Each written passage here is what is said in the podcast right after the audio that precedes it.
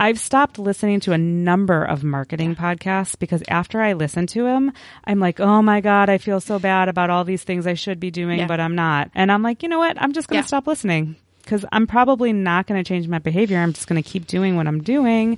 And it's been okay so far. It's worked so far. So I, I'm sure I could get bigger faster if I did all these tips and tricks that these experts are telling me, but I'm going to kill myself and I don't want to. Welcome to the Geopats podcast, an audio experience to scratch your cultural curiosity itch with many different expat themed shows. My name is Stephanie and I am happy to bring you a virtual expats show in this episode. Actually, all month we're going to have only virtual expat show. Many of you have heard of Podcast Brunch Club, especially if you've listened to other episodes of the Geopats podcast because I talk about them a lot. But you may not know much about the founder, Adela. She also co-hosts the Podcast Brunch Club podcast. In this episode, we're going to fix some of the gaps that you have in your Adela knowledge through her expat experiences. Of course. For those of you that don't know about Podcast Brunch Club yet, it is, as Adela often says, like book club, but for podcasts. Once a month, us podcast fans listen to the same podcasts that are curated by a different chapter each time, and we talk about them. We also inevitably share what else we've been listening to. If you do not have a chapter near you, do not fret. You can either start one or you can join the virtual chapter and participate online. More on Adela's virtual experience in just a minute, but first I want to give you some podcasting information. A special thanks goes out to Damon Castillo. The music you hear in the background in this podcast episode, as in many of our episodes, is from his Mess of Me album. This particular song that we'll be playing all month of September is Sometime Guy. I'm going to switch out the songs every month. You can go find out more information and hear more of Damon's music at damoncastillo.com. The Geopats podcast newsletter number six is out now. Go to stephfuccio.com and you can sign up there. If listening to podcasts makes you think about making your own, I can help. I want to help. I have a few different ways I'd like to do that. First of all, you can get a free month of podcast hosting from Podbean with this code, podbean.com forward slash virtual expats. Podbean is the host that I use on the Geopats podcast, and they are phenomenal. I could go on and on, but basically, try out the month and you'll see what I mean. If you're an expat, I do a beginning expat online workshop. It's just two hours and it's basically a giant resource dump of many of the things that I found very helpful, both in getting started with a simple setup, also knowing what other projects I can read, listen to, and watch to find out what else I can do to improve my podcast slash your podcast one step at a time. September 25th and 27th are the two days in September that I'm doing this workshop. And they're at different times of the day, so go to stephfuccio.com for more information to sign and to sign up, and also to see the list of the other expat podcasters that you'll be joining in this lovely community of Expat Lens podcasting.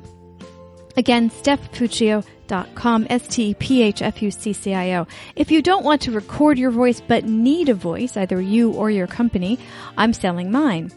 If you or anyone you know needs a voiceover talent, you can request me at voices.com forward slash actors forward slash Steph Fuccio. If you forget any of this information, it is in the show notes. It's also at geopats.podbean.com. What I'm not charging for in these podcast episodes are the promo spots or announcement spots that are about every 20 minutes. I reserve those for content creators and people that have announcements that are c- content connected to what we're talking about in these episodes. Again, these are free to content creators and people that have announcements. So if you are one of those people, reach out to me. So let's get back to Adela. Adela is from Chicago and she actually is back living there now. But there was a time period where she traveled and lived in many different places in the world, like Cambodia, South Africa, Malawi, Egypt, Guatemala, Costa Rica, and she lived for about a year in Addis Ababa in Ethiopia, which I'm surely pronouncing wrong, but I think you know where I mean, right? Ooh, I hope so. As we do, we chatted with Adela about her online activities before, during, and after all of this movement abroad. There's some pretty interesting trends in how she kept in touch with her home country friends and the friends that she met and connected to while she was traveling or living overseas, and how this virtual behavior shapes what she does with the huge podcast brunch club community of 65 chapters globally. 65 and growing, by the way, because I think they just opened another one in Nigeria like two, one or two weeks ago. Very, very recently. So if you have any comments or questions about this episode, please reach out to me. Steph Fuccio, S-T-P-H-F-U-C-C-I-O is my handle literally everywhere online. It's also my Gmail address. And you can also go to stephfuccio.com. I love hearing from you guys. But right now, we need to hear from Adela. So let's get to it. Thank you so much, Adela, for joining us on Virtual Expats Podcast. No problem. Thanks for having me. I am so excited to have you here today. It is ridiculous. For the listeners, Adela is the creator of the podcast Brunch Club, which is one of the things that has absolutely transformed, changed, and inspired my own podcasting life, and I'm sure other people's as well. So, Oh, yay. Thank you. Let's start with where you are. Where are you now, geographically? I am currently in Chicago. Been here for 10 years. I'm from Chicago. So I'm back in Chicago, I should say. Ah, okay. For a while. Okay. Yeah. And including different locations in the U.S., can you give a quick summary of where you have been in the world? So I, as I said, I was born and raised in the Chicago area, so a suburb of Chicago. Spent college years in Champaign, Illinois, um, going to University of Illinois, and then I did a short stint for a job right after I graduated in Jefferson City, Missouri, which is like the center of Missouri. It's actually the capital city of Missouri for about, I think it was nine to 12 months, somewhere around there on a project there. And then the company I was working for, I ended up transferring to their headquarters for what I thought was only going to be six to 12 months to train on a new system. And then they were supposed to post me on one of their international projects. And so their headquarters were in Fairfax, Virginia, which is just outside of DC. And so I really only thought I was going to be there for six to 12 months, but I ended up there for 11 years or 10 years. Oh, that's a little Yeah. different. Yeah. yeah. Yeah, it's funny how life happens. It was not intentional and it was sort of hard to manage when it happened. We can talk about that if if you want. But um yeah, I was there for 10 years and then during that time got my master's degree in international education and then transferred into a job that was doing international development work and worked for a company that had me post it all. I mean, I was doing short stints, like two to three weeks in different places that we had projects. So I went to South Africa, Malawi, uh, Egypt, Guatemala, all over. And then I ended up getting a year long post in Ethiopia. And so that was my true expat experience was in Ethiopia. That was 2008, 2009. Where in Ethiopia were you? Addis Ababa. Oh, you were? Yeah, Addis. Addis, Ad- Addis. Addis- Mhm. I, I, Yeah. I'm sure I always say that wrong. How is it actually Ababa. said? Um, I call it Addis Ababa, but I think it's Addis Oh. Either- Ababa. Either way, it's a tongue it's just twister. yeah, it's it's hard. Yeah, I just call it Addis. Excuse me. When you were going to the different locations for shorter stretches of time, were you there long enough? Were you there like days, weeks, months, or did it vary per location? Weeks, Weeks. weeks. Yeah, so I would typically go on an assignment for like a week or 2 Mm-hmm. just to work, but then I would always, always, always. I can't think of a single time that I didn't do this. Take a week of vacation after that Brilliant. to travel. Just why not take advantage of the free Exactly. that just gave me? That So- makes sense. Yeah. Yeah, so I did that a lot. How many of those shorter location, shorter term places Oh were gosh. Um, let me try to think. So I went to Cambodia three times. I Mm-hmm. went to South Africa. I went to Malawi. I went to Egypt. I went to Guatemala. I'm sure I'm missing places, but? I'm glad you're pausing because I can't fast. um, where else? Okay, if other Yeah. ones come up as we're talking about it, we can we can throw them into the mix. But I think if you were there at least a, a week at a time, if not two weeks at a time, I think that might actually give us some insight into the internet in those places. Maybe, Yeah, maybe yeah. not, but we'll, we'll see what happens. So let's go back before you were geographically moving around. Some oh, sorry, sorry, sorry, sorry. So you were in Ethiopia from 2008 to 2009, and then did you come back to Chicago? So it's interesting. So during that time, so like I said, being in DC was not a plan. It was like mm-hmm. it, it- sort of everything nothing worked out the way I thought it was going to work out. And I sort of mm-hmm. found myself in DC with no end in sight. And so I sort of made the best of it and whatever, ten, 10 years later was still kind of like, why, why am I here? I don't really like it. And Question Is Fairfax, Virginia right next to DC? yeah, it's Okay, yeah, gotcha, gotcha. Yeah, it's a suburb. Yeah, it's just Northern Virginia. So DC is Northern Virginia. I mean, it's surrounded by Northern Virginia and part of Maryland. So Gotcha. um because dc itself is tiny yeah and i just never intended to be there i just thought i was going for six months to a year and then Mm-hmm. Right. the contract i was supposed to be on fell through but i already had a lease and i already had like uh, you know whatever so i sort of made things work with the company that i was working for got a job w- in headquarters and then Mm-hmm. was like okay so i guess i live in fairfax virginia now that was Better find work now since I'm here. Yeah. yeah. And Wow. yeah. And, you know, I don't know. I'm sure your listeners have experienced what I call the quarter life crisis. And I was in DC when I was experiencing the quarter life crisis. Mm-hmm. And this is going to date me, but I was also in DC when September 11th happened. oh, And, wow. Yeah. And that was when I had a job that was not internationally focused at all. And I, you know, Right. actually, the reason that I went to DC to begin with was because the promise was that they were going to bring me to DC for six months to a year, train me on a system, and then post me in Israel, which is where I really wanted to go for Ooh, three yeah. years.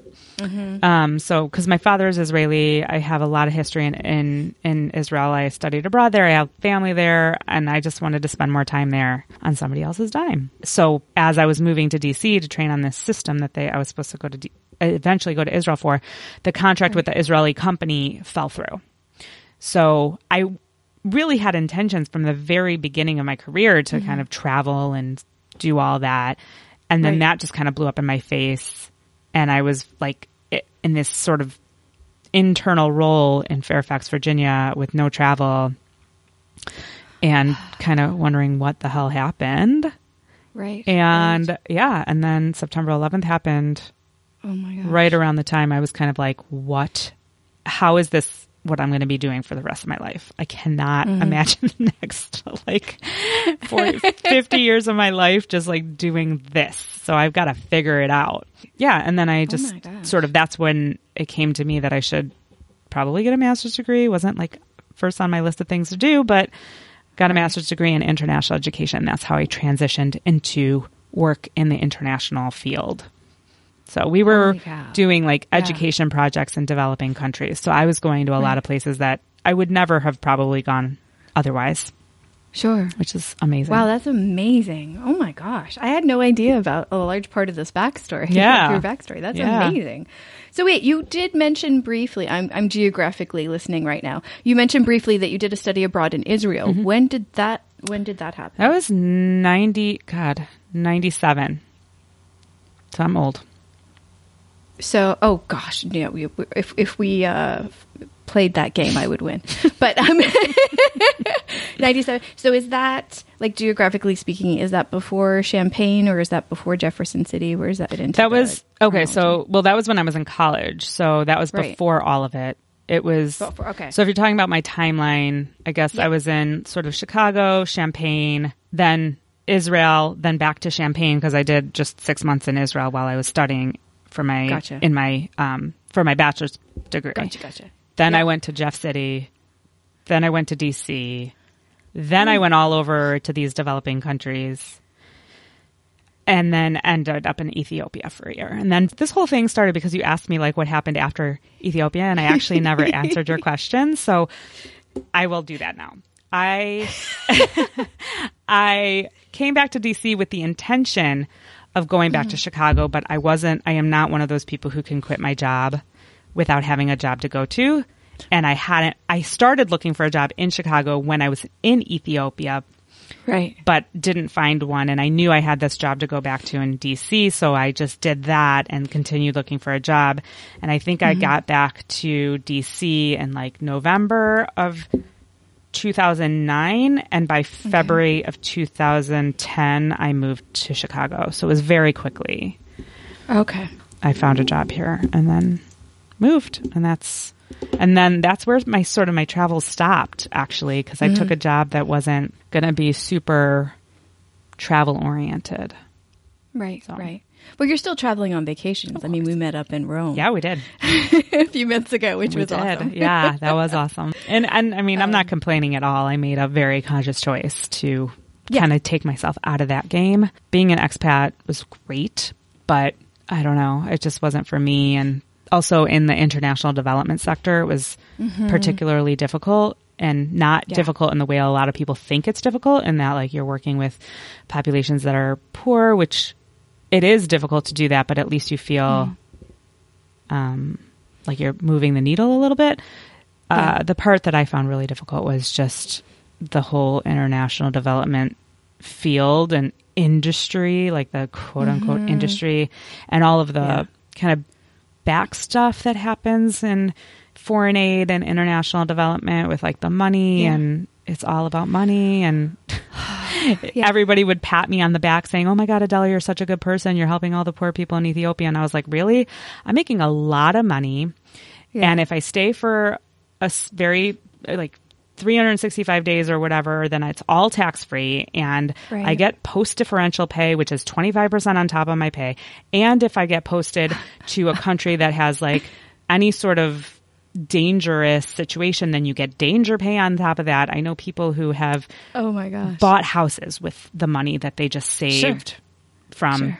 doing that kind of work. and fair enough. I just, it was just, I don't know. It just felt weird.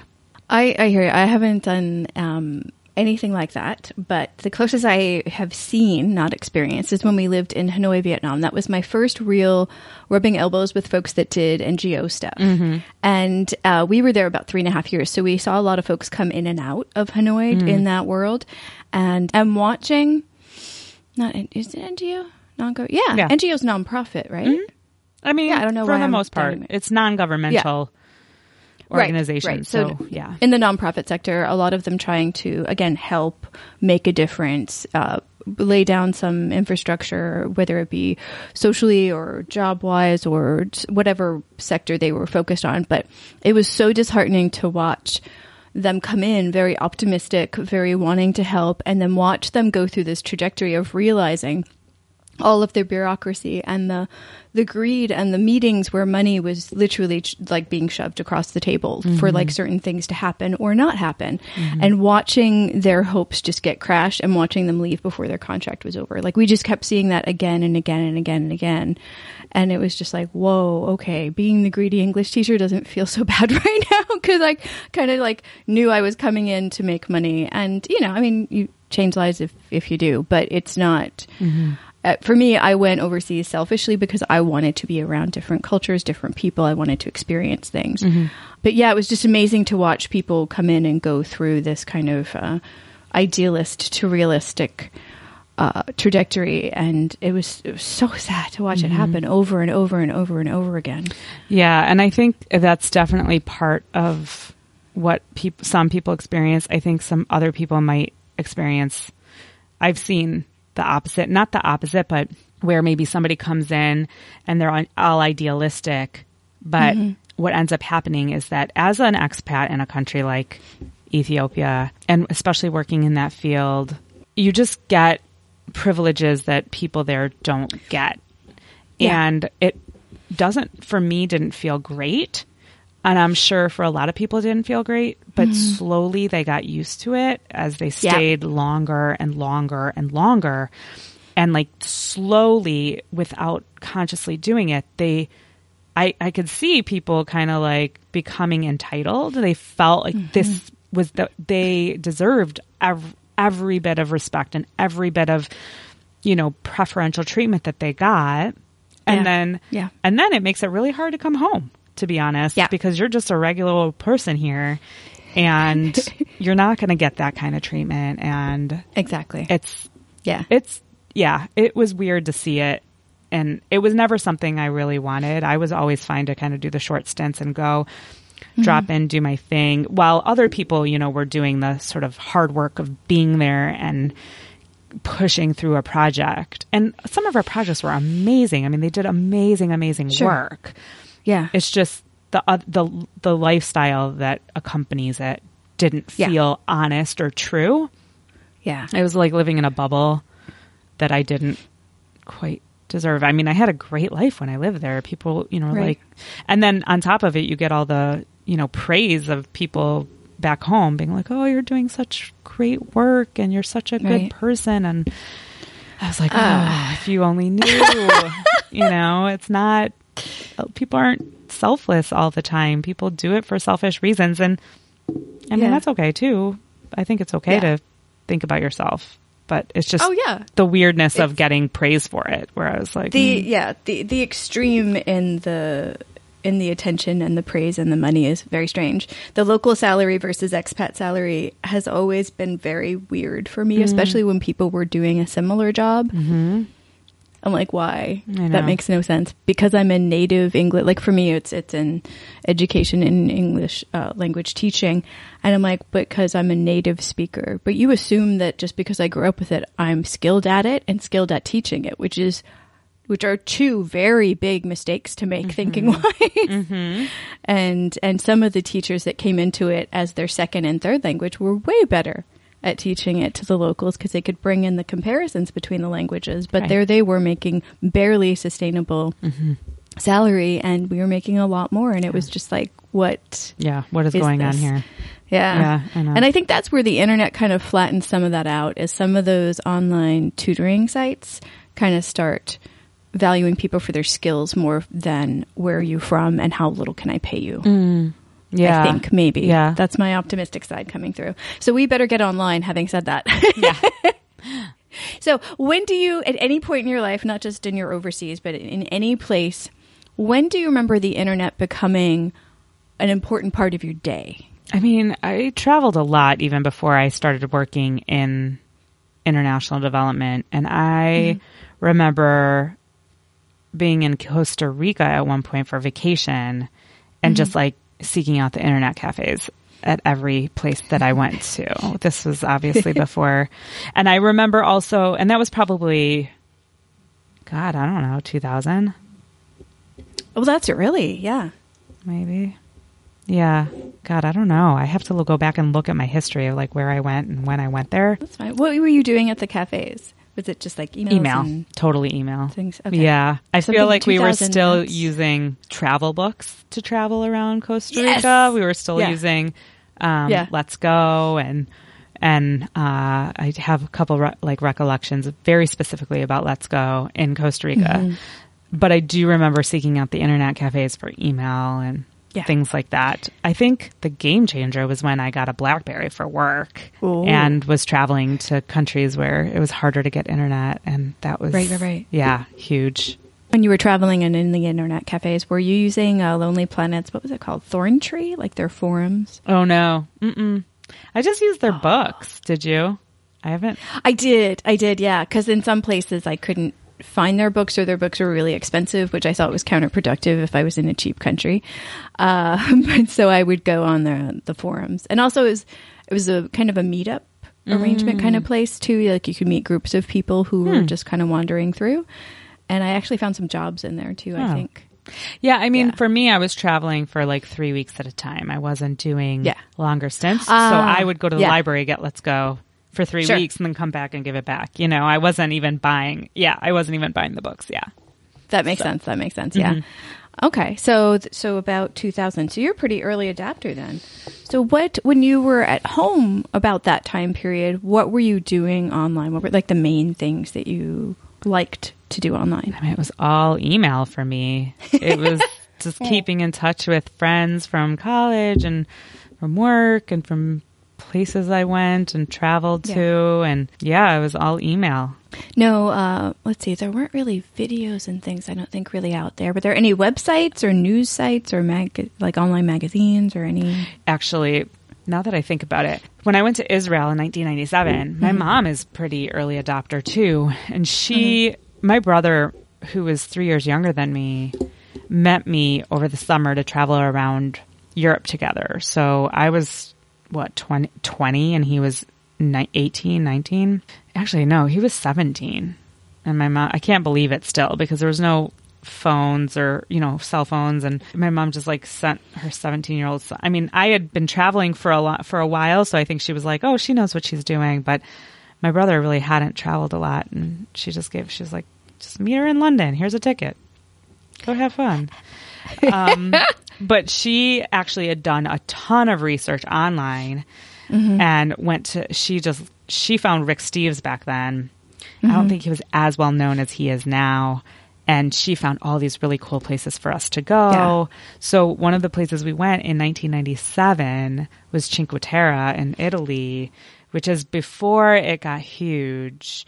So yeah. So i mean i think probably because my mom was all over the internet. My mom's like amazing on the on the internet even now. She's 78 79 and she's like all over the internet.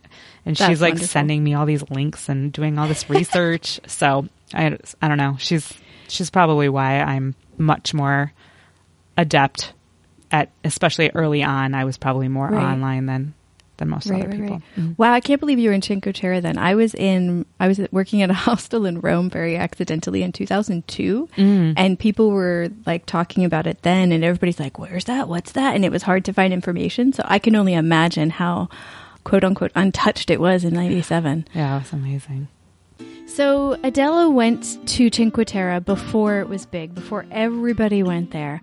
And I'm very jealous because I still haven't been there. but do you know what else is going to blow up huge in the future that you could be a part of now?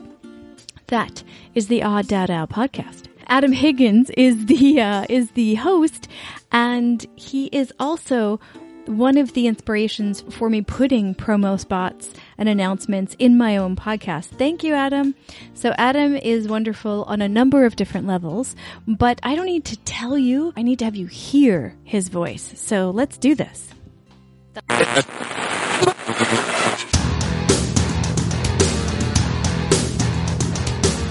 Hello, I am Adam Higgins from the Odd Out podcast, where normal is not my specialty. What does that mean? Well, I, I just can't do one thing now, can I? Every week ish, I give you a sampling of whatever is going on in my head, whether it's personal stories, rants, ramblings, or just spending a day to nerd out a bit.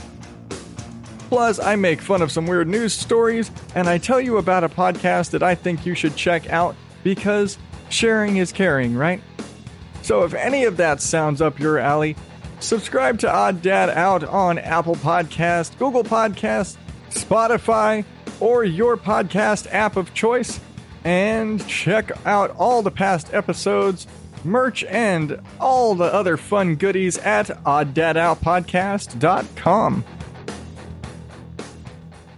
So Adam is freaking Superman. He is the host of Odd Dad Out podcast. He has four children and he edits podcasts on the side. I don't know how he has time on the side, but he does all of this stuff and he says normal's not his specialty. Yeah, you know why normal's not your specialty, Adam? Because fantastic is your specialty. Seriously, I am childless by choice and I love listening to Adam talk about his kids and them going to school and different things they do, different things, like his reaction to things. The very first episode that I heard was him talking about him being a an uncommon parent at a parents meeting and I died laughing. Anybody who says that they are not the norm and that they felt that like they stick out, hello, that's my people. That is definitely something I can relate to.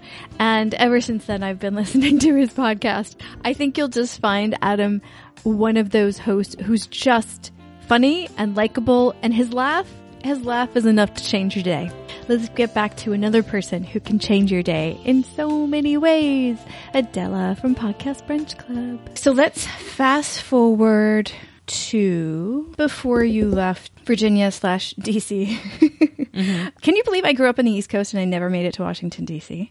oh really That's why I'm like I'm hesitant to ask this question because I should know more about the East Coast, but I I think I was always kind of a West Coaster at heart, even though I did what Yeah. didn't grow up there. But so before you left um, the East Coast uh, to go to Ethiopia. What were you doing online at that point? What were your main things that made you happy online? You know, I very distinctively remembered only, and I don't know why I think this is true because I feel like if I went back to my Facebook, I would realize it's not true. But I feel like I went onto Facebook when I was in Ethiopia. That was what prompted me to get onto Facebook.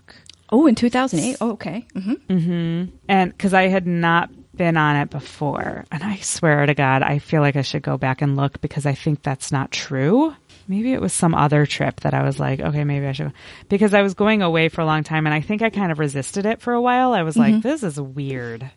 Like, I don't, I don't know. I felt like it was weird. Yeah. And just like TMI, mm-hmm. too much information. And I was kind of resistant. But then once I made the decision to go to Ethiopia, I was like, okay, this is going to be the best way to keep in touch with people. So I don't even remember. So I feel like th- to answer your question, mm. I wasn't even using Facebook then. But again, I feel like that can't possibly be true. I feel like so late. Um, so I'll have to go back and fact check myself. Um, I wasn't doing any sort of posting or creating then. I was But consumption wise, were you like reading, watching, like doing? Are there any favorite websites or? I know it's kind of going back quite a bit. Yeah, God, you're asking. I a decade in internet time is like a lifetime. I know. And plus, if you, you know, a decade for Adela is probably like two decades for most people because I have the worst man- memory. It's almost comical. I'm trying to think if I can remember specific instances of using any particular websites. And I know I was online. I mean, sure. I, I was probably using chat a lot with like for friends like I AOL IM, but that was probably earlier than that. Um, and like specific websites, God, I cannot No, remember. that's fine. No, gen- general tasks is fine too. I, I know it's kind of digging into digging into the past. So chat room. Were you meeting new people in chat rooms or just talking to people you already No. knew? yeah, Yeah. I wasn't. Yeah, I was just talking to people I knew already. It was a good way to keep in touch. Yeah. Yeah, I remember, not that this is super internety, but I remember being really excited when I was coming back from Ethiopia to, I was like, I am going to do it. I'm going to get an iPhone. and like, that was like the thing I was sort of most looking forward to because I had this dream that I was going to come back to the States, get an iPhone, mm-hmm. and then quit my job. I was going to find a job that I could go to, but I'm, I was going to have like weeks and weeks in between jobs and have time to like do a road trip around the United States. Mm-hmm. Never happened. And I was like, Yeah. oh my God, the maps feature. Like, I just wanted the iPhone for the maps. The only reason. I love Oh, maps. Can you see my yeah. maps in the background? Oh yeah, I do remember Love using MapQuest. Yeah. MapQuest was a big one that we used. Remind me what that was again. It was just to get internet direction. Direction. Oh, okay. Just like, but you would have to then print it out and take it in your car. Oh, yes, yes, yes, yes, yes, yes. I remember this now. Yeah, yeah, yeah, yeah. Yeah. Yeah. No, I'm trying to think. I, I'm I'm glad that you brought up an iPhone because, and I don't, as a non-Apple person, it's rare that I say that, but um, because I was just thinking, uh, um, oh, I should ask her about like when she got her first smartphone. So I was thinking already of moving it to a device because for a lot of people, when you change devices, what you do online changes. Yeah, I mean it. That was a game changer for me because Yeah. I felt like I could, I could travel a little bit more freely. Yeah. You know, it just uh, you, you're not as worried about being disconnected. Mm-hmm. You're you've got your maps right there. Yeah. Yeah, there was something super. It's so funny if you talk about it that way because like I, I saw it as such a like a liberating experience, but now it's like I'm so addicted to it that if I don't have it, Yeah. like I, I'm actually tethered by it. Right. So it's it's liberating, but also kind of imprisoning at the same time. Like I Yeah. feel a little Oh, imprisoned by my I know. device. This comes up in literally every interview slash conversation I have about the internet. yeah, yeah. And I still like I'm I'm yeah, I don't know if I have a problem yet or not, but I Mm. definitely check everything often. Uh, Mm-hmm. I, although I do, I have gotten in the habit, thanks to a short battery life, uh, of shutting my phone off a lot when Yeah. I'm like, or I or I just want to concentrate. Like I've I've gotten better at turning off notifications, shutting it off, putting it away. But if it's on and near me, I'm on it. yeah, I just yeah. yeah. You know what's funny is we. I don't know if you planned on asking me about internet in Ethiopia. Mm, oh yeah, But- we're getting there. Oh, yeah. So there was very frequent outages Mm-hmm. of of electricity. It's oddly a drought-ridden country, but operator it operates by hydroelectric power. What? So mhm, yeah, they have hydroelectric power. So need a minute. What? That's okay. yeah, Anyway, please continue. yeah, I know. And I would, you know, charge my computer and charge my phone and run it until it died. And then it was over. Mm-hmm. Then that's it. That's all you can do. So every day it would die at some point if I was lucky in the afternoon. Mm-hmm.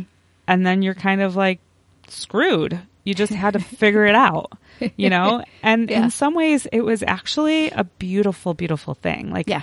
I would almost welcome that now. I'm sure I could impose that on myself, but you could. No, I'm not going to do I that. do carry around a battery pack now. I resisted for years, but uh, my phone is now two and a half years old, so I had to do something. So I do carry it around, and I also carry around a, a plug that goes into the wall. Even so, I, I use the battery to help me turn it off occasionally, to you know, so I can focus on other things. So I know I can have access once it gets to that point, but I try to play with that in order to detach a little bit. And I don't Yeah. think I don't think that at the access and the internet and the technology is the problem. I'm definitely the problem.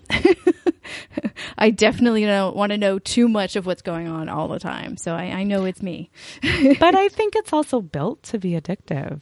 I don't Of know course. that we all Yeah. have that much say in it. I mean, these companies are smart. They know about human behavior. They're So- incredibly smart. There's an amazing video that I found a while ago where this man who used to work for the ethics committee or something for some big company, some big mobile company, and he was talking about the different ways that they set it up to be addictive. And one is, you know how you can pull down mm-hmm. to refresh on some devices? He said that was intentionally oh like a slot machine. Isn't that so weird? Yeah. Oh, it's amazing video. I'll, listeners, I'll put it in the show notes, and Adela, I'll send it to you. But I was just like, what? I felt so. Uh, that's when I turned off most of my notifications. Is that after that video, I was like, Yeah. I need a little more control. I'm not detaching. I don't think it's. Yeah. I still have a say in this. I'm still a responsible person. yeah. I hope so. but it was an amazing video to watch because he went through like step by step the different visual things they intentionally put it you put in there Yeah. to keep you yeah, on your phone. crazy. But yeah, but there's still so much good stuff on there that it's like ah, it's still out. I, I am resisting, and I feel like I will resist for a long time. The the whole smart home thing, like the Google Home or whatever, and the Echo Yeah. or whatever. I'm like, Yeah. no, that thing Yeah. is listening to me all the time, and it ha- it's just that's creepy. It is. It is. And someone who lives in China and hears North Americans talk about how awful it is of the surveillance culture in China. And I'm like, yeah, but you guys have Alexa. You're paying Yeah, to have no. people listen to you all the time. Like, I, I know it's a known that I'm watched and, and heard. That's part of the safety of being here. But y'all are paying, and I think a lot of money to put it in your house and then be worried about surveillance. Yeah, I know. I know. I, I feel like a lot of people are like, well, I'm not doing anything that I'm ashamed of or that I should be worried about, so I don't really care. But I don't know. That just seems weird to me. I turn off the Hey Siri thing on my phone, so I can't say Hey Siri Mm-hmm. Yeah. or Hey Google or whatever what it is for Android. Yeah. I just. It Yeah. doesn't need to always be listening. People are like, "Oh, it's not always listening to you. It only turns on if you say Hey Siri." I'm like, in order to hear Yeah. the Hey Siri, it's listening to me. That's absolutely not true. I studied engineering uh, ish, business engineering at univer- for my bachelor's, and one of my professors, probably the best thing I got out of my entire uh, bachelor's degree, was he was just like, "Look, assume that everything you do online is not private." He had some government contracts in addition to his teaching work, and he's like, "Every time I do something on those contracts, I." Unplug my DSL cable, I plug in my USB, I work on stuff, and then I unplug one and I plug the other in because I know nothing is truly private on the internet. People can hack into varying layers of things and blah, blah, blah, blah. And this is like in 2000. And I'm just looking at him like, I don't even have great access to the internet yet. Like, Yeah. how do you have, even have that good of, like, I'm- like you have DSL. Whoa. Yeah. Okay. You know, but still using a phone line and the free AOL discs. Mm. Like I was just kind of impressed by that then, but the more technology has gone on, the more I think about what he said, and I'm like, nothing is truly yours if mm-hmm. you're putting it mm-hmm. on there Yeah.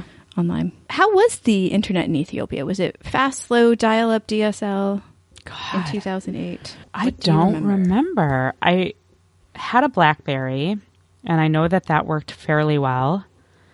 Um, I think the internet was okay. You know, Addis was of all of the possible places I could have randomly been assi- assigned to because again, this even this assignment. So a lot of things have happened in my life where it's just like very random. Me ending up in DC is one example, but me ending up in, DC, in Ethiopia is another. I was not supposed to be there. I was just going to manage the project from the home office, which is what I had done for a lot of projects before. And Yeah. then the person who was supposed to manage the project on the ground in Ethiopia actually quit the day that we actually got the contract. And they Whoa. were like, a, and actually, I they were like, Adela, I was supposed to go to Ethiopia for three weeks with somebody else, with this person to start the project up, and then I was going to come home. Um, they ended up sending somebody else in her place who had more experience to like start the project up because it is really like starting a new business in a developing country. It's very, I don't know, I would never have been able to do it. So they sent somebody with me, and then halfway through my stint there for the three weeks, they called me and they're like, "We're going to need you to stay for about a year. Is that okay?" And I was like, "What? No, Tiny change. yeah, No. I almost said no. I I really did. I mean, it was I I wasn't. I don't know. It was really no notice, and I was already there, Yeah. and I didn't even have the things that I needed to stay for a year. Right. If I, if I wanted to, so I came back for some time for a couple weeks just to kind of sort Mm-hmm. things through and get ready to go for a year, and then I left again. But all that to say, I was lucky in that Ethiopia or Addis in particular is an easy place to be. A lot of amenities. The weather is fantastic. hmm I know everybody's like, really? What? Because they think Ethiopia, they think drought, but Addis is the third highest capital in the entire world, I think, is the statistic. And so it's at, Addis itself is very high up. And so the temperature is very, it's like 70 degrees year round. We get a, there was a rainy season, but still 70 degrees. Yeah. And it was amazing. I think their city motto is 13 months of sunshine or something like that. so, God. and then like the food. It's over 7,000. It's almost 8,000 feet. Mm-hmm. I did not realize. yeah. So no malaria, Wow. which is, you know, a huge problem when you're traveling for extended periods of time because you have to take something Right. every day or every week. And sometimes those drugs Right. cause major problems. So I didn't even have to take malaria meds.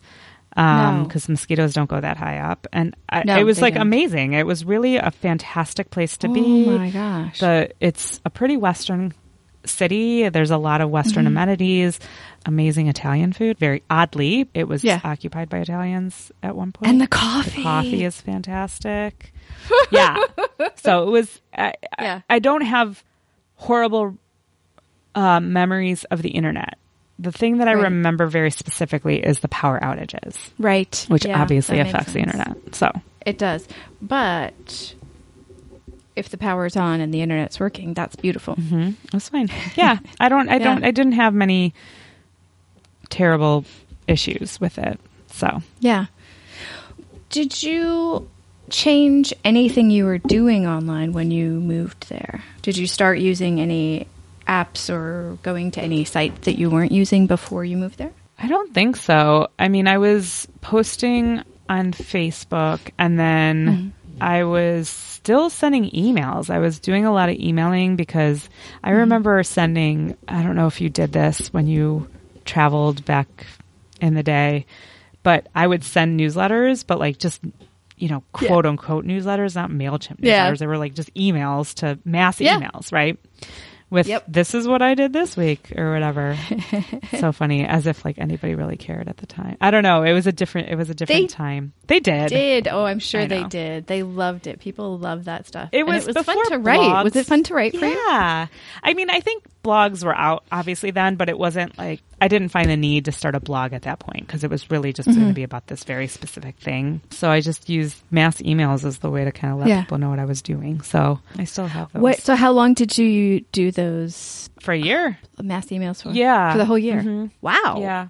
I just, but I mean, not still every week. Yeah, I do. emails? I do. No way. Yeah, yeah, it's fun to read it. Have you ever repurposed them for to for anything to put them back online? No. or- well, they weren't really online. They, were in an email. emails. Yeah. I mean, I basically just captured all of them and put them in a Word document and have it somewhere on my hard drives. And they're fun for me to read through. I don't know that they would be super fun for anybody else to read through, even the people who got them already. I mean, it had some funny, you know, moments that I would and I didn't do it every week or anything like that. I think over the course of the year or whatever 10 months I was there, I think I sent maybe five emails and they were longer and they were a bit Ah, more, Okay. not yeah. just yesterday. I went, I woke up at seven o'clock and then went, to, you know, cause a lot of the time it was like really not that interesting. It was the same old I was going to work or whatever. So Were you sending those emails to like one person and they said, "Hey, you should send this to more people. This is really interesting," or like how'd that? No, develop? I think I had done this before. I had done it when I went on previous trips and would just send it mm-hmm. out to everybody who I thought might care and just continued doing it. So I Sure. did I have them from Malawi too. I did a 2 or 3 week trip to Malawi and have I think the emails I sent. If not, it's just a journal. I don't know. Yeah, so I think I was just sending emails whenever I did any one of any of my trips. Mm-hmm. And I, I've been a traveler Yeah. since God since late '90s, and I just every Right. year I would go somewhere. So Right, right, right. Do you remember reading any of the like similar emails like this from anybody else that was traveling and sent yeah, you? yeah. I even saved some of them. I started like a travel folder, and just Oh, that's cool. Every Yeah. time I'd read them, I'm like, this is fun. It'd be fun to. I actually had a thought at one point that it'd be fun to take everybody's, not just mine, but a- all of Mm-hmm. Yeah. my friends, and put it into some sort Yeah. of book that I don't know, just all of the places that people in a little network went to and the experiences that they had. Yeah. yeah, That would yeah. be I have to go back cool. and look at them. Are you? s- Yeah. Oh, a book in the making. Listeners, watch out. I- like most people have like one social media that's their main one. Is when you were in Ethi- Ethiopia, was that your main one? That's- Yeah, yeah. I mean, I would say that my personal use of s- social media at this point in my life mm-hmm. almost 100% revolves around my like podcast brunch club.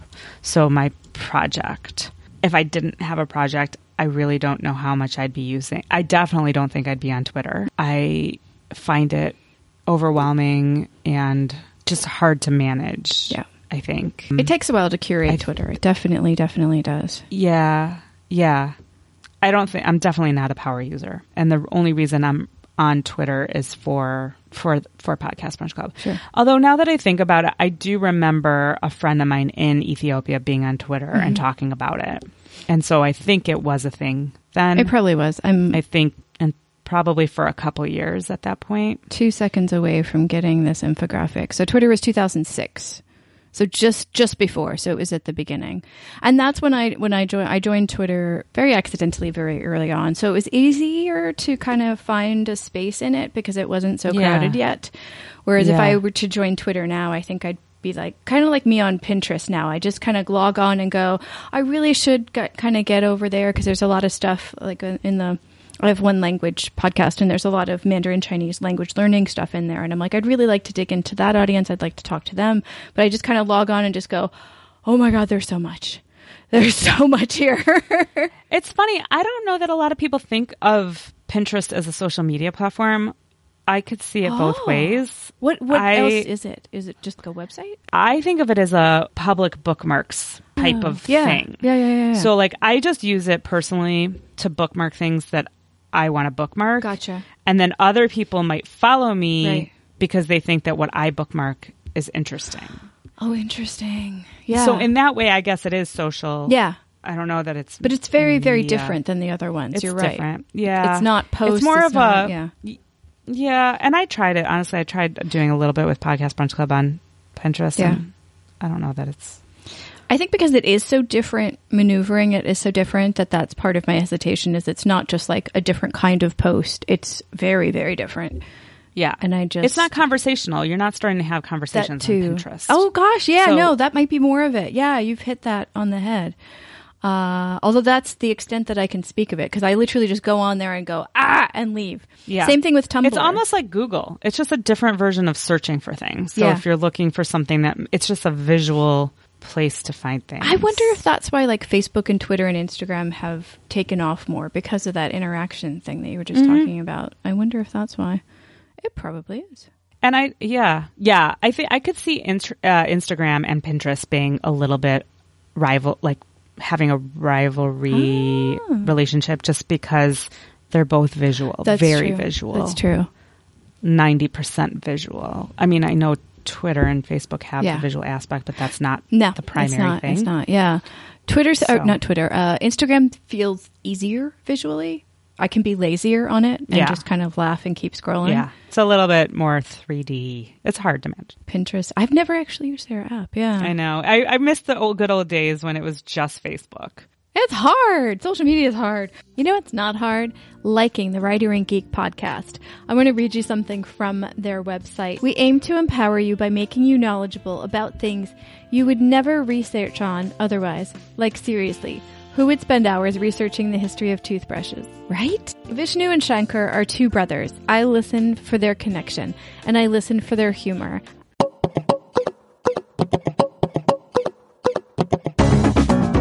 Did you know in the 20th century, people used to think that smoking is good for health? Did you know that coffee culture started in the Middle East as opposed to the West? The per capita consumption of ice cream in the US is 23 liters every year.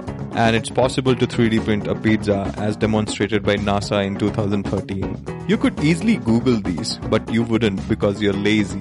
Welcome to Writer and Geek Show, and we are your hosts Vishnu and Shankar. Every week, we bring you the most interesting yet Googleable facts to empower you by making you knowledgeable about things you would never research on. You can listen to us on your favorite podcasting app, or you can go to our website writerandgeek.com.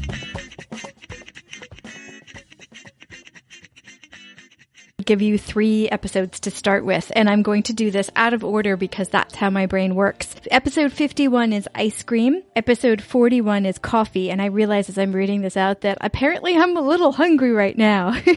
and I don't always listen to the episode zero where podcasters talk about the beginning of their projects but I definitely did for them. And for them, that's episode 000. Welcome to the show. And I think it's a really good origin story. I think it's really good, really interesting, really heartwarming, and of course, very funny. They have a connection to curiosity. That is one of the reasons that I wanted them to be in your ears during this podcast episode. Let's get back to Adela and her virtual life and what she listens to. I was on Facebook early and then I went off, oh, I want to say before 2010. Oh wow! And then I was off until about two or three months ago. Like you were mentioning TMI, too much information. It seemed too much and people would friend me and then if they were new people in my life i would know too much about them too fast and if they were people i hadn't talked to for a decade or two because i was that old when i joined then i would suddenly be caught up but not because we had chatted but just because i could see stuff on their account and it felt like false friendships to me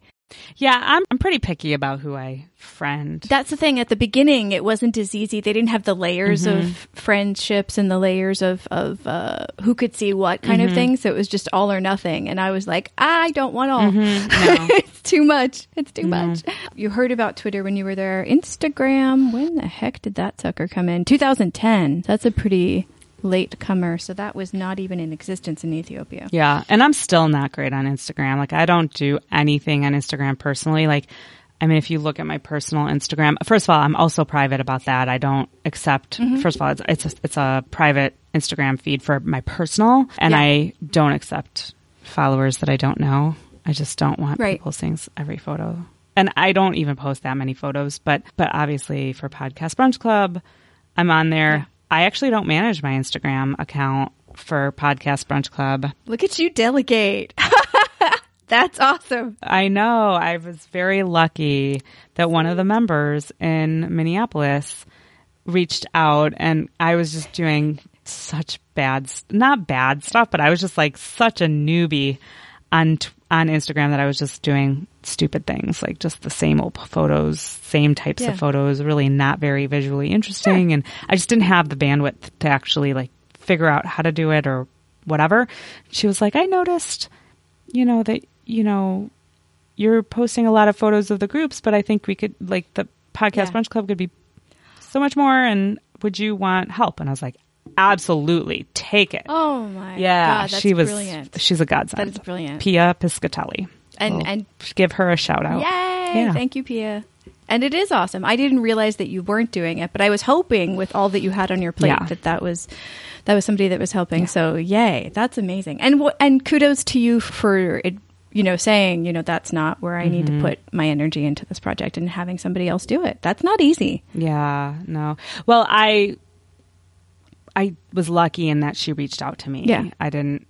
But you said yes, and that's hard d- to Oh give my up that control. No, if somebody yeah. came to me right now and said that they wanted to take over my Twitter, I'd be like, "Here you go. There you go, listeners. You can have if you're it. a fan of Yeah. Podcast Brunch. Anybody want to take over Podcast Brunch Club Twitter? You can, well, yeah. Give me a call. Yeah. See, I'm the lazy person. I got, well, lazy and I got blocked out of Twitter a few ti- times too many last year. So a lot of my Twitter Why? What do you mean? posts, I guess the firewall fought with Twitter and, Oh, and I, I lost. see. Yeah. And I, yeah, they fought and I lost. So, um, so I just started using the function within Instagram to post to Twitter and Facebook, which is not ideal Oh. because it's, you have to go Yeah. from, from Twitter to Instagram. But I literally couldn't get in for weeks on end multiple times. And I was like, meh. Yeah. So it was a workaround and then I just got lazy. Yeah. I was like, You know, honestly, Twitter was great for me in the beginning Mm-hmm. when I didn't. I didn't when I kind of didn't know what I was Mm-hmm. doing, and I actually met a lot of people through Twitter. A lot of people through Twitter. Yeah. So I don't want to, you know, like I don't. I like Twitter, and it it's has served Mm-hmm. me well.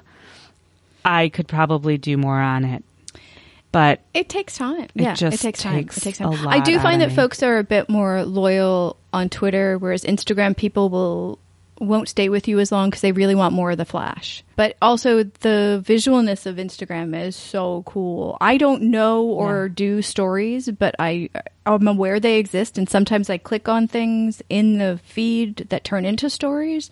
But I'm very Yeah. very ignorant about all the functions because there's Yeah, so many get it. things and it changes all the I time.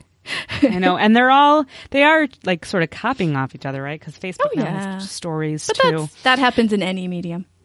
One thing we didn't talk about, and I'd be curious Yeah. if you have any experience on this, is Reddit.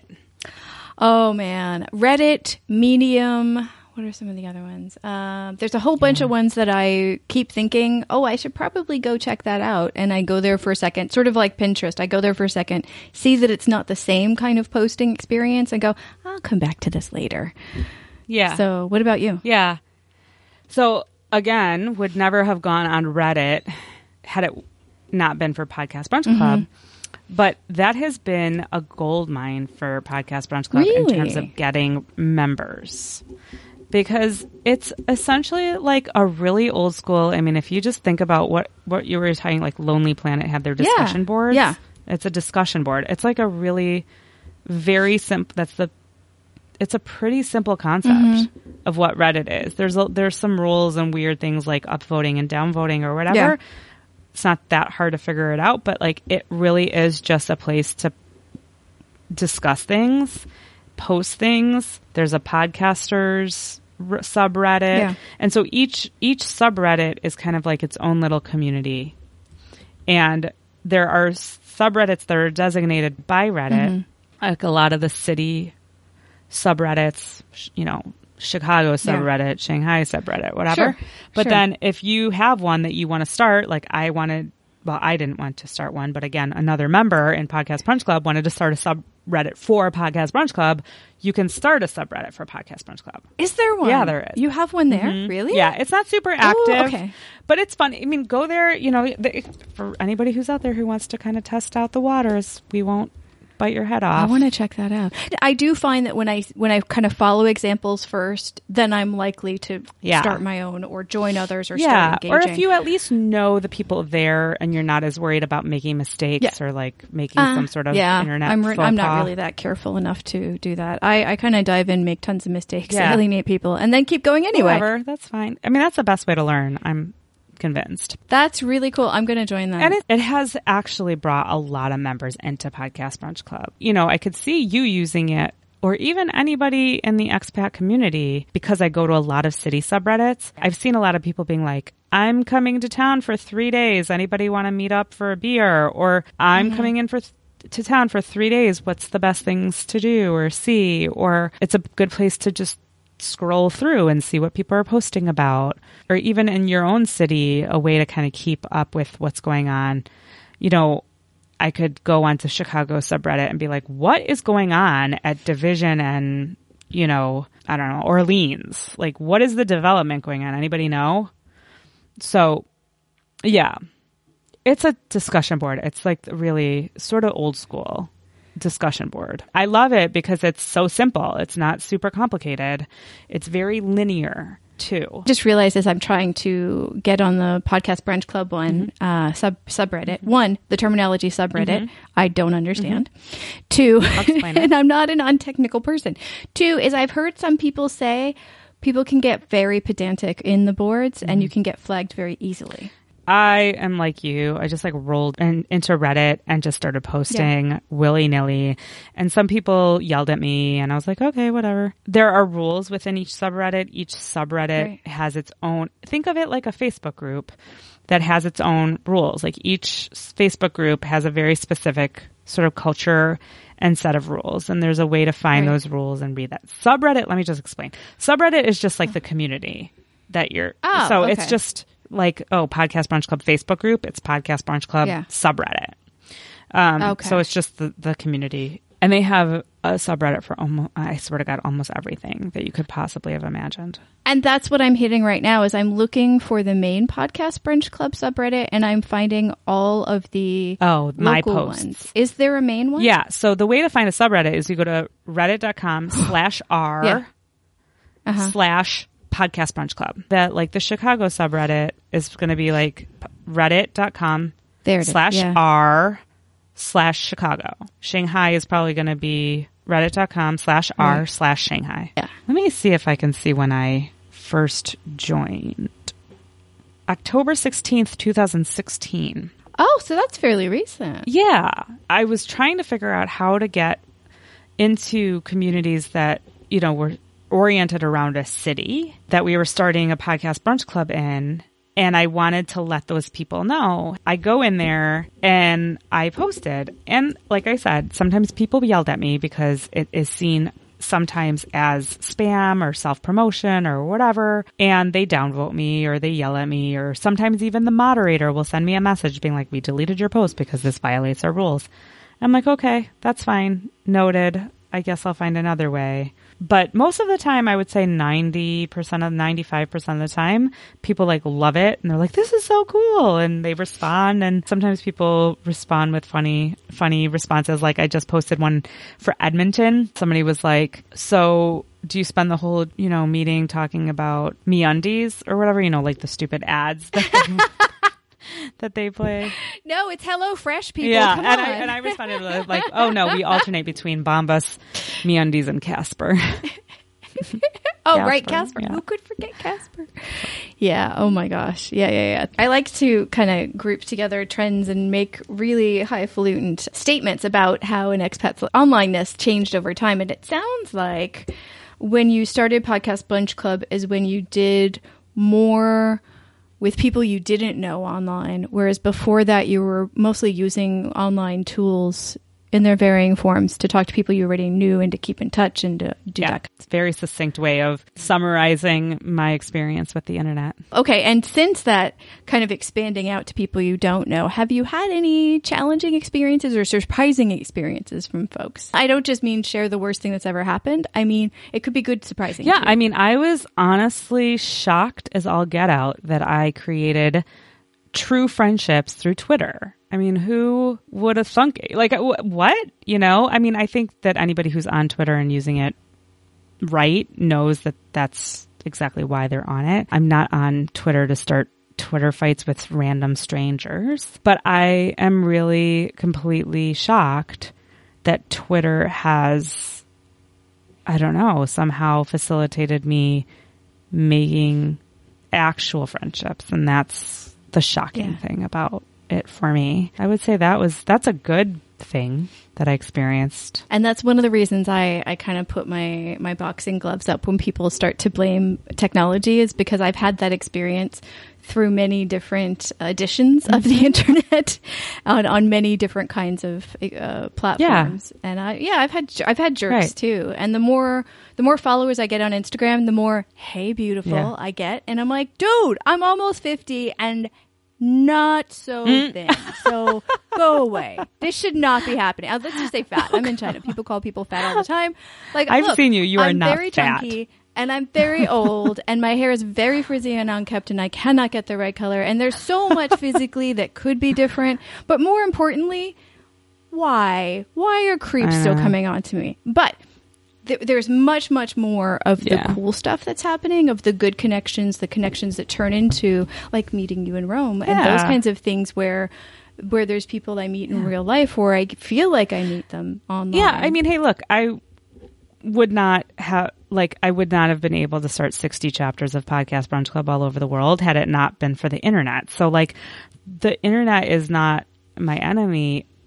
I feel like hmm. just like any tool that exists in the history of humankind, any tool can be used for good or ill. Like a hammer could be used to put a house together and also could be used to murder somebody. So it's, you know, it's not, it's, it's not good or bad. There is definitely shades of gray and I realize now, far too into the interview, we haven't touched on the origin story of Podcast Brunch Club. yeah, I was sort of recovering from a surgery and was really not in a good place mentally and was finding my like finding that the only thing that actually got my head my brain sort of not focused on me and all of my problems, quote unquote problems, because they were sort of really hard for me to deal with, but like in the grand scheme of things, not that bad. I found myself listening to a lot of podcasts, and that was the only thing that could get me out of my head. TV was not doing it, reading was not doing it, even talking to friends was not doing it, because I would just find myself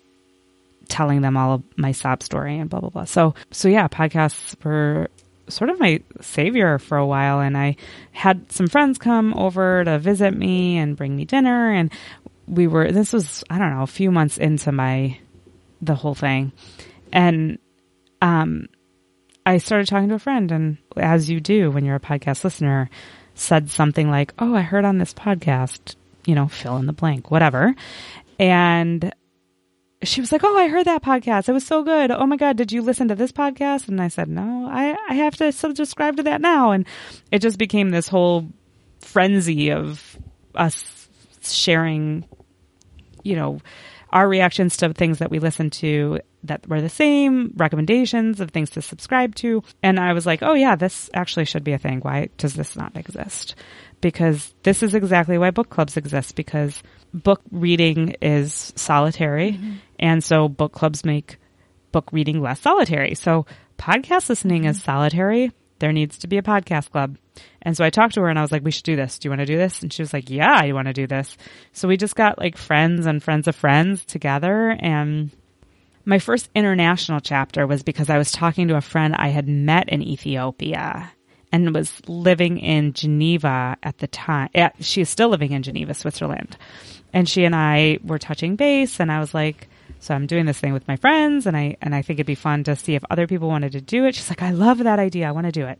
So I was like, you could be my first international chapter or my first chap chapter, not international. She's like, okay. So she started it and then I was like, yeah, okay. So now it's a thing. So I guess I should probably put a website out there.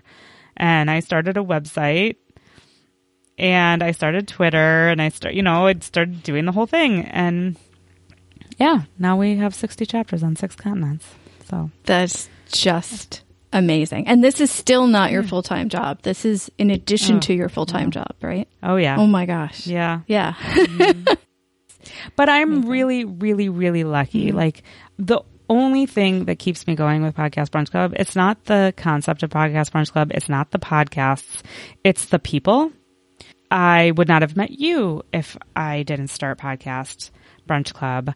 I have one, two, three, four, five people in the world outside of my chapter leaders mm-hmm. who lead the 60 chapters. So that's 60 people in the world who are helping me. But I also have five people outside of those 60 that help me do various things like Instagram, Reddit, audio editing, podcast hosting, writing articles.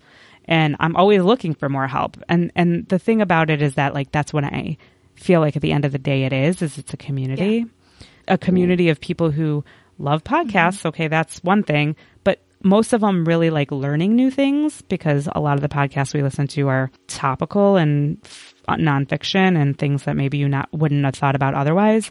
So it's just a community of people around the world who like to learn new things, like to learn those new things through podcasts, and like to talk to strangers about Yep. it. You know, because you end up getting together in person in cities all over the world to talk to strangers, Yeah. essentially, about it. So Yeah. Hey, I ha- I have to admit a dirty secret. Uh, prior to Podcast Brunch Club, like about two years ago, I got to the point where it was just so exhausting that people would tune me out when I'd say I heard like, oh, I heard this on the podcast, or they would discount the information, even if it came from an incredibly reputable news source that they would respect if it were in mm-hmm. print. They didn't if it was in podcast. So I got so sick of that that I started saying, "Oh, I've read blah blah blah." You know, so I was just doing that. And then when I saw people in front of me at Podcast Brunch Club saying things and listening to each other about podcasts, I was like, "You know, this has to stop now." I'm going to take it. I'm going to take one for the team and I'm going to just start I love it. that. You know, I heard this on a podcast and when people roll their eyes, I'm just going to keep talking. I'm like going to I'm going to ignore that cuz y'all are just behind the curve. There's so much good content. There's so much reliable, interesting learner, like oh, what is it called? Ed- edutainment ish kind of content out there. That's so amazing. Yeah. There's a level of empathy that you have, I think, when you're listening to somebody's voice that you might not if you were watching them say the exact same thing. There's just, I don't know, there's just something about it that is different. It is. It is very different. If you were able to delegate most of the things with Podcast Brunch Club, is there any sp- space online you'd want to stay? And that is that's Adela. You always know that's going to be you talking to us. Hmm. Yeah, I mean, I it's probably the Facebook group. I feel more myself there. And I feel so bad about that because I think a lot of people aren't on Facebook anymore. They're either mm-hmm. Like a lot of people in China I know are not on Facebook and it's hmm. because of the Great Firewall, but There are devices that help us get on, so it's not as inaccessible as some people think. Yeah, so Yeah. Yeah. No, but I mean, that's one reason, right? That's one obstacle or hurdle. But the other reason is that I think a lot of people are just sick of Facebook and annoyed with them and are just sort of making their, you know, stand and are not on it or they, you know, don't. That whatever for whatever reason they're just not on it. That's why I want to be everywhere. I mean, I, I go onto Instagram and I check in all the time, but I just don't. I'm not one the one making the posts as much. I try to interact on Podcast Brunch Club as myself. But I will say that there's a new platform out there that has reached out to me called Vibely. It's V I B E L Y, and they're a startup. And the founder reached out to me because she, I guess, was doing her research and came across Podcast Brunch Club. And she's like, you know, we're building this platform. We've got like our, it's, I think it's venture capitalist funded, and they have, I think the co founder of Meetup is one of their venture capitalists, and the co founder of YouTube is also one of them and they're building out a platform that's exactly for groups like ours like that uh, is a global organization that has local meetups and groups that actually mm. meet up in person. It's sort of like oh, mm-hmm. it's sort of like meetup but a more globally conscious meetup that sort of has this global organization ability around it. And then also kind of integrates a little bit of slack i think ability to chat within the platform on certain topic areas. So they've accepted us into their early access program. So Nice. I'm looking forward to trying that out. And I'm sure your expats Mm-hmm. have a lot of experience with Meetup in terms Mm-hmm. of finding ways because that's what it's all about, right? Like the internet Yeah. is the internet. That's fine. But like we've got to come out from behind our screens and our Yes. keyboards and our microphones and our, you know, like stop, you know, the smartphone hunch or whatever, you know, we're all going to end up Yeah. with terrible neck pain soon and actually meet me in person. And so that's where I think the cool, that's where the internet is a huge positive tool mm-hmm. that it allows people to actually meet in person. Exactly. Yeah. And yeah, so Yeah. I'm I'm a terrible person online because when people in my city follow me and constantly comment and never meet up to do anything at any point, I'm like I lose interest. I'm like, what are you doing? Yeah, We- I mean, I know I know some places that I live are rather big cities. It's hard to get around. Our schedules are hectic, but never. Right. It's like, why? What? No, huh? It's I it's know. confusing to me because to me, it's the internet all the way from AOL discs. Current version that has too many things on it is has always been a place to learn and to meet people to meet in person. For me, Yeah. it's always been about the connections and hopefully to learn from them in person. I Yeah. like learning. But let's go back to Ethiopia one more time.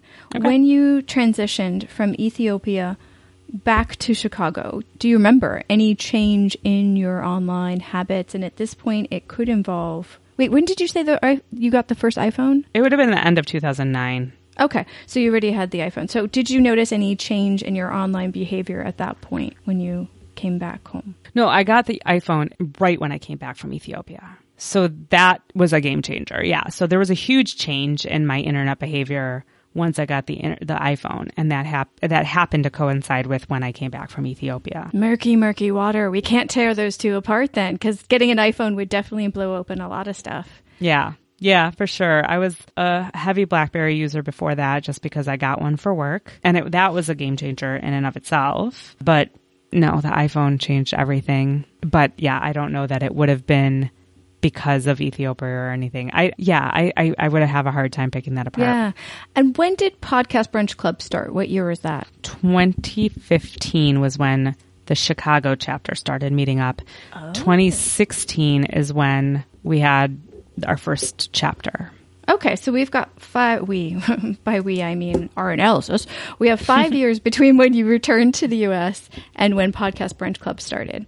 In that time, were you still using all of the new things on your iPhone for keeping in touch with people you already knew, or were you Yeah. already starting to branch out and make No. connections with other folks? No, still just people you Yeah, know. I was very much about my own personal network. That's what I wanted. And it's not that I that's not what I wanted. It's that like I didn't have that much of a reason to interact with outside of it. I've always been the type of person who liked the idea of a project. I just didn't find one that worked for me until 2015. I, I, didn't, I didn't really actively try to find one either before that. It just sort of came to me and hit me. But Yeah, no, the internet's a create your own adventure thing. There's no judgment on what you do with it. It's it's there's so much stuff uh, Yeah. available out there. I did start a blog when I was in Ethiopia thinking I was going to keep it up and I didn't.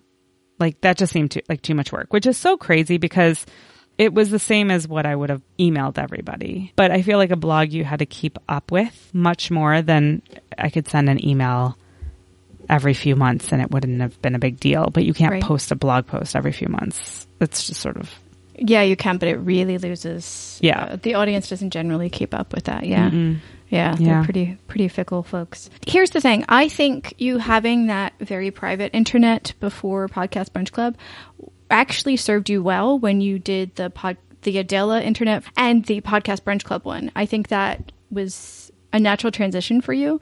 Whereas for me, my stuff is still all in my stuff. And I'm just now thinking, oh, I should splinter out and do the quote unquote professional stuff and then my stuff. Because, You know, I don't know. I, I I can see why you think that, but then I look at you and I'm like, but you're building out a personal brand and everybody knows you as you know that I know. I probably the worst terminology ever, it's, but tr- it's true, though. It's an accurate term. I just, but it's Yeah. also like just associating you with the thing that mm-hmm. you created. Yeah. And I don't know that I have that kind of I don't know that everybody knows that Adela created Podcast Brunch Club. They might everybody in Podcast Brunch Club. I don't know that everybody knows who I am, and that's Sure. I'm totally fine with that. You know, like I, I don't need the name recognition or whatever. Do you want the anonymity? Not the anonymity. Do you? I like it a little silent? bit. Okay. Yeah, Yeah. I like it a little bit. Like, I don't know if you saw, but recently we got some press coverage in New York for our New York chapter. And I, like, both my husband and my mom saw the video clip. And, you know, I had talked to the reporters. Reporters, like, they call you or they, they email you and they're like, we're doing this segment tonight. I need an answer by, like, in 45 minutes Right. Right. Right. and somehow it all worked out and Rebecca, our chapter leader in New York, was available and could meet up with her. And she brought somebody who regularly goes to Podcast Brunch Club so he could also be there. And the actual end product was, you know, them talking about it, talking about Podcast Brunch Club, mm-hmm. naming Podcast Brunch Club, and the reporter saying, and the founder says, blah, blah, blah. And like my name was not mentioned. And both my husband and my mom were like, but she didn't mention your name. And I was like, that, I don't care. I don't know. I just don't care. That oh wow. Yeah. I, I mean, it would have been nice, but it's, Yeah. I just don't care. Like for me, first of all, I'm really happy that Rebecca got some visibility for what she does too, because she's doing a lot, you know, for the New York chapter. She's been doing this for years and she's done a fantastic job with it. So I'm happy that she got like a little moment to shine and got to like get some bragging rights. Like I'm I'm thrilled about that. That makes me really happy. I'm totally fine with it. I'm so I'm a little bit okay with having that anonymity sort of arm's length situation going on, but sometimes I wonder if I'm doing myself a disservice at the same time. and here's why I say no. Um, from my perspective, it's still growing.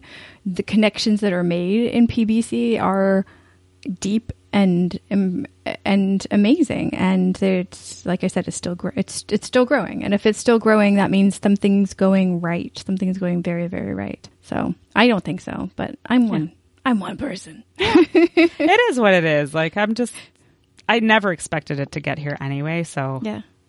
All of this is just gravy. Every single bit of it is gravy, so I'm not complaining. That's such a good way to look at it. And it's a beautiful creative place to be because if everything depended on it, it would be a very stressful experience. I feel like there's also an element of, and maybe you've experienced this, turning something you love into something that you do for work kind of kills the joy sometimes. So I don't make money or I make a little bit just to cover my costs. But if it was my full time job and it mm-hmm. paid the bills and then, you know, on all of it, which would be a dream. Don't get me wrong, I wouldn't turn it down if somebody offered it to me on a platter.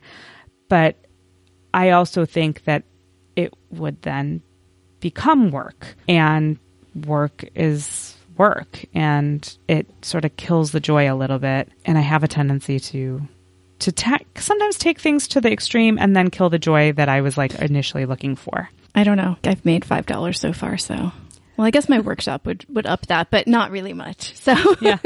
so I still I jokingly call it pod work. And I am actually finally looking at ways to monetize. I have an eight point plan that I haven't done any of, but I just, I don't know. If I can start delegating the stuff I don't like as I'm doing the stuff I like, I feel like that will mm-hmm. negate that, but I don't know. It hasn't, it, it hasn't started. Well, I guess it started because I have an editor for some of the podcasts now. So I guess the delegation has started and that has made space for other things like finally understanding what the heck uh, SEO is and how to actually plan social media instead of going, oh shoot, it's been like 20 hours. I should probably post something about the episode that just came out.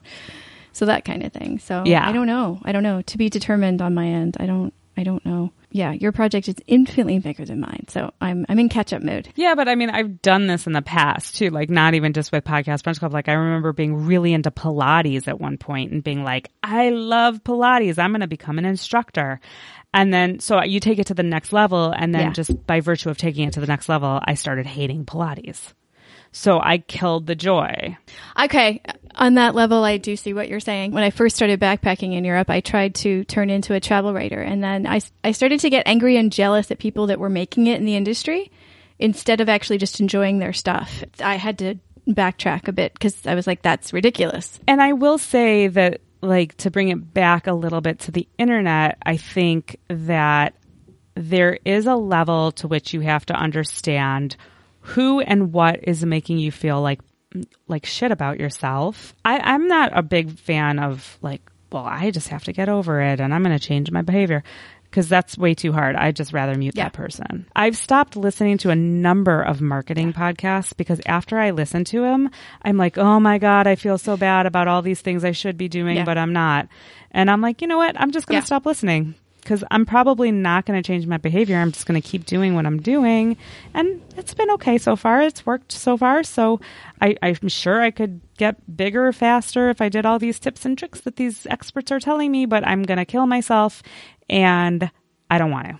So I'm just going to turn you off and I'm not going to listen to you. and that anymore. kind of self-reflective how you know kind of checking in with yourself as you're using stuff online is something that i feel like we should be teaching the next generation before we start handing them ipads and i'm not sure that we are because i'm not sure everything's exploded so fast Yeah, well, because iPads are being given to five year olds Oh, or less or less, like a three year old. Because my yeah, my niece. Is but i don't even them. think the people that are handing them to the kids are even thinking what am i doing how is it making me feel is this not is it always a productive action but am i feeling better about Right. life versus worse when i'm doing this I have muted people on Facebook because I'm like, your life seems too perfect and it's making me feel like crap about my life.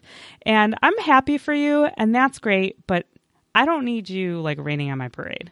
So I have muted people because I'm like, I don't like seeing how great your life is. And that seems so fickle and small minded, but I'm like, whatever. It's how I feel. But it's okay. true. It's true. Stevie and I talked about this. He was one of my first interviewees. He's a life coach in Hong Kong. And he was just like, we should just have honest selfies. Selfies are great. There are some points in your life when you have achieved something and you really want to go, ah, but sometimes you don't. A lot of times you don't. Mm-hmm. And so we, so we both started doing like honest selfies of just, this is my day. Yeah. This is okay. I can't, I couldn't do the, that it, everything's fine challenge. like he was like, just, just post everything's fine. Nothing's happened. Everything's okay. I couldn't do that because that felt like, a waste of people's time. Yeah. But but I do consciously like sometimes I'll put on the lipstick and I'll like make a video Sure. real quick. But sometimes I won't. Sometimes I'll just be like, I have something to say right now. Let's go. Right. This yeah, is, this and is this me. is me. Yeah, this is me. Yeah. And I feel like there's a challenge in being honest with yourself about what makes you feel good and what makes you feel like bad. And somehow it seems like it should be easy to identify, but sometimes it's just not. So hard. Yeah. So like hard. Yeah. some of those, even cooking blogs and stuff. Yeah. Like sometimes I'm like, oh, it adds the word should into my vocabulary Mm-hmm. more than Ah! it yes. should be in there. You know, the word should is kind of the worst. I've oh gosh, I, I I have a language learning space online because I was a language teacher for so long, not just because of the podcast itself, because the podcast came out of that whole experience. Blah blah blah blah blah. But in that space, which is not a giant space online as you could imagine, because a lot of people start learning a language and drop off. So the people that stay with it for a long time, it's a relatively small space. Even in there, there are some people that I would find myself not angry, not jealous, not annoyed, just like eh. yeah. Like I don't really feel better and I don't feel like I've learned. Like there was nothing that came from their post and I found myself getting annoyed that I was watching it and I had to unfollow them. Yeah. And um, and it's just like ugh.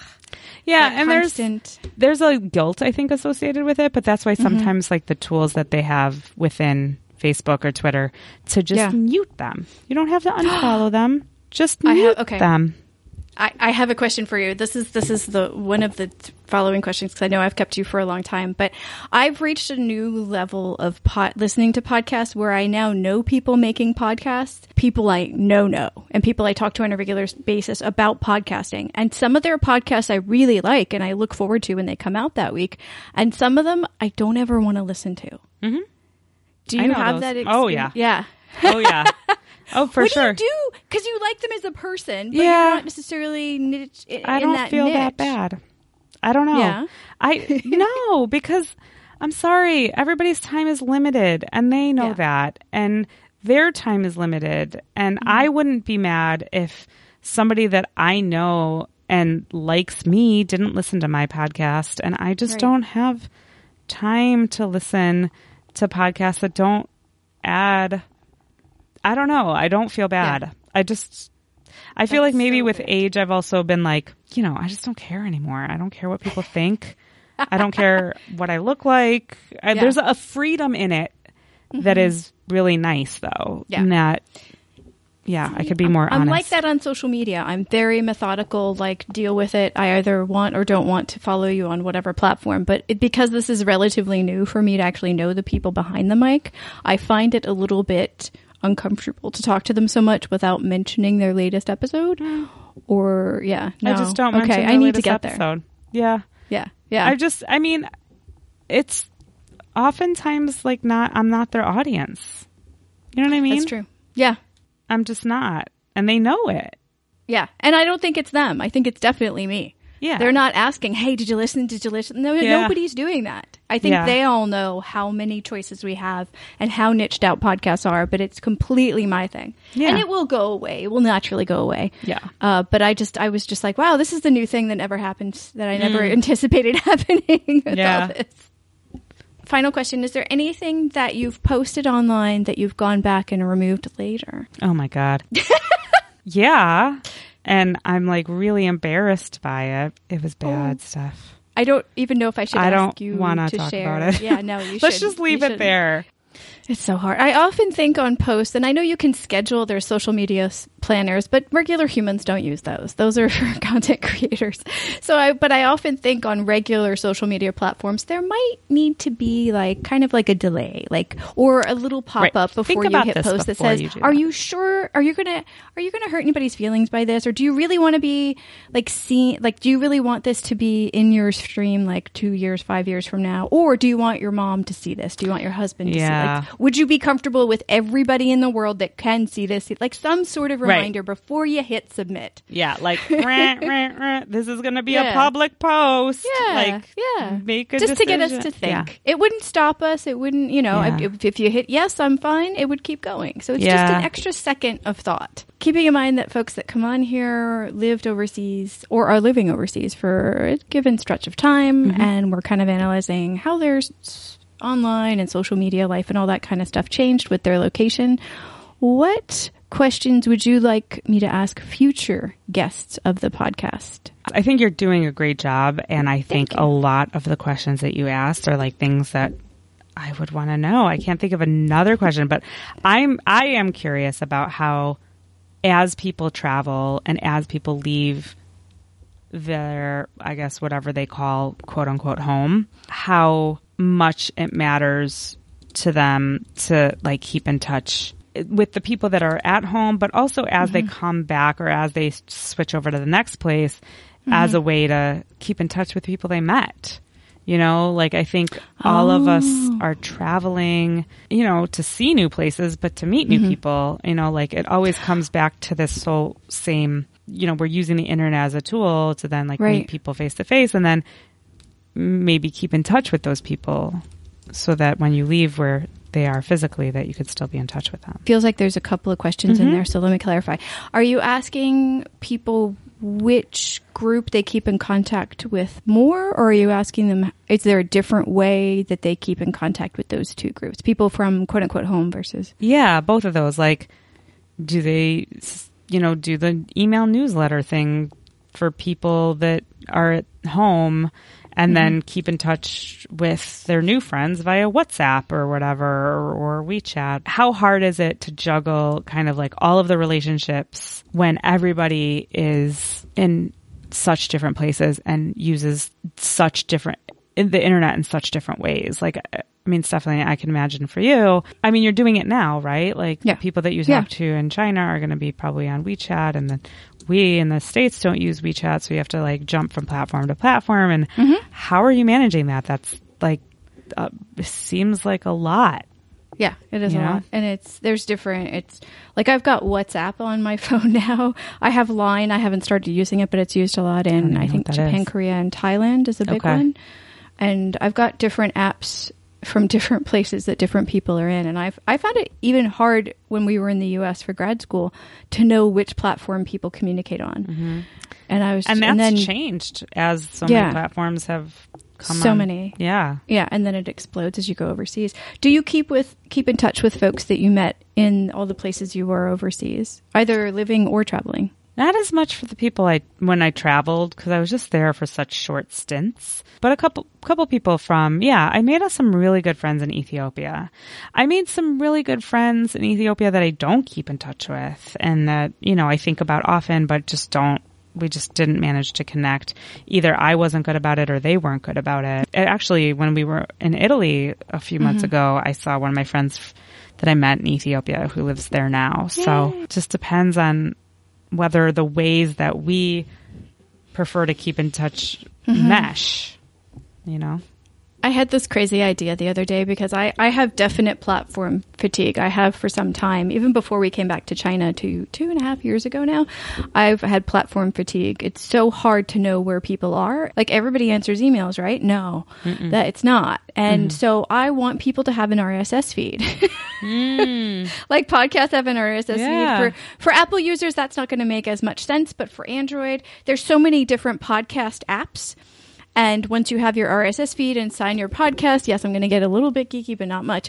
Uh, you sign up with these different platforms, then you can be accessed on any of them just with that digital address. I kind of want people to have one of those so I could find them anywhere online. That's brilliant.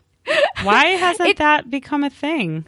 I don't know if somebody wants to take it and run with it. I just require 1% of the income, but I'm not doing any of the damn work. No. So that's, That's really smart. run. That would be amazing because oh, then be so it's like an yeah. aggregator. It would aggregate all of the social media platforms on your platform of choice. Exactly. Without taking the characteristics of that platform, just being able to find the person. Yeah. And and here's the biggest frustration is when I was in Japan, I was in Japan like five or six different times for very short term teaching contracts. Uh, met some amazing people, but at the time, like starting in 2009, 2010, the Japanese phones were very email based, but it wasn't email in the very visual Gmail way that we think of it now. It was very like text text written 1990s email looking, but the phone number was attached to the email address. So when my students changed phone numbers, they it changed their email address, and so when I left the country and tried to contact them via their email, if they change phones, which people do, I couldn't reach them again. So I've lost contact with a lot of my really cool, interesting students that I want to keep up with, but they're not. I can't find them anymore. Yeah. And if they had an RSS feed, But that's like their the- email address. Like everybody Yeah. has an email address and they have like, you know, no, I'm not saying that that's the RSS feed, but yeah, like no, the email address almost made physical addresses obsolete because Exactly. now it doesn't matter where Yeah. people physically li- live. Right. As long as you have their email address, you can find them.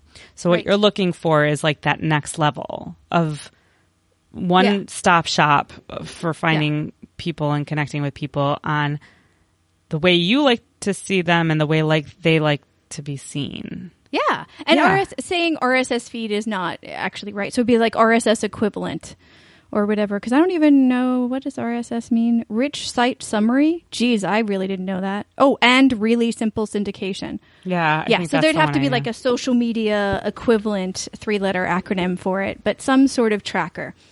Yeah. Where you knew where people were even when they switched platforms. I want that to exist so desperately. Yeah, that's smart. So, yeah, Yeah, any tech folks out there, please make it happen. Yeah. Losing touch with people annoys me. yeah. I, I want a long term. I want to see what people end up doing and where they are, how they are, how their family or families develop. Like, I want to see that in life, and I'm finding a lot of people dropping off. Yeah. Yeah, and I will say as a as somebody who traveled a lot but still had a home base, mm-hmm. you pick up friends as you kind of like. I mean, I think everybody does this regardless of how how they travel, but you know, you pick up friends along the way as you move through your phases of life, and some of them stick and some of them don't. And Yeah. I think that's sort of natural and fine. Yeah. But yeah, I mean, I there's sometimes just that the reason it doesn't stick is because of that sort of platform difference. Like Mm-hmm. Yeah. some one person is just an email person, and the other person's just a Twitter person, and Yeah. that's just not going to work. So Yeah, yeah.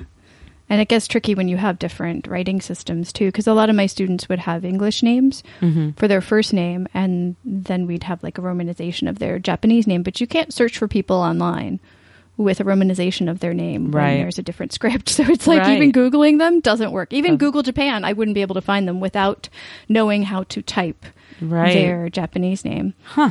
Wow. So yeah, challenges. Yeah. Te- keeping in touch challenges. Yeah. oh my gosh, Adela, seriously, this has been an amazing conversation. I knew it was going to be, which is why we oh, pushed through. What was it? Five? No, four rescheduling. think. Oh my Mhm. gosh, with so many technical problems each time. So thank you for trudging through all of that No technical stuff to get here. no problem. I'm happy to Mm-hmm. be here. Thank you for inviting me. I'm super excited. So, remind our listeners where they can find you or Podcast Brunch Club or both. Yeah. So podcastbrunchclub.com is probably the best place to find out more about Podcast Brunch Club. Um, we're on Twitter at Podcast Brunch. We're on Instagram at Podcast Brunch. Reddit, it's reddit.com slash r slash podcast brunch club. I'm on Twitter at Adela Miz. That's actually not private, so like I, anybody could follow me there. Yeah, I think if you want to get in touch with me by email, it's Adela, that's A D E L A at podcastbrunchclub.com. Perfect. And I'll have all those links in the show notes. For all you crazy listeners, I still can't believe people are listening. It's amazing to me. Amazing, amazing to me. Uh, no, no, not as a self deprecation thing. I just think it's amazing how easy it is to publish podcasts these days. Yeah, yeah, So- it's awesome. Yay to that. For more Geopats podcast episodes, including the other shows that we have, which so far have included Bookish Expats, Changing Scripts, Expat Rewind, and Armchair Expat, and there will be many more coming to you in 2020. Go to geopats.podbean.com or just look for us in your podcast app. We're also on Spotify, Stitcher, and all of the big places. If there's anywhere you are that you can't find us, please let me know. I'd like to get us in as many places as possible. Again, my handle is Steph Fuccio, S-T-E-P-H-F-U-C-C-I-O, literally everywhere online. It's also my Gmail address. I welcome feedback, comments, and questions from you the wonderful listeners. I'm going to play Sometime Guy from the Mess of Me album. I'm going to be playing it in entirety in three, two, one.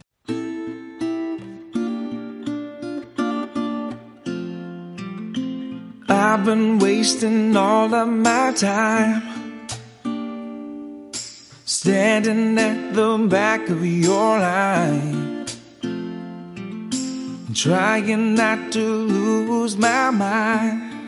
Yeah, when all I'll ever be is your sometime guy. Well, I've been waiting for my moment.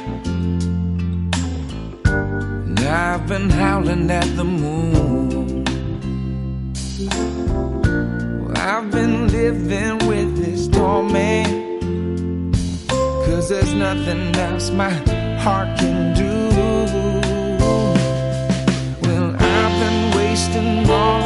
my time. Standing at the back of your line trying not to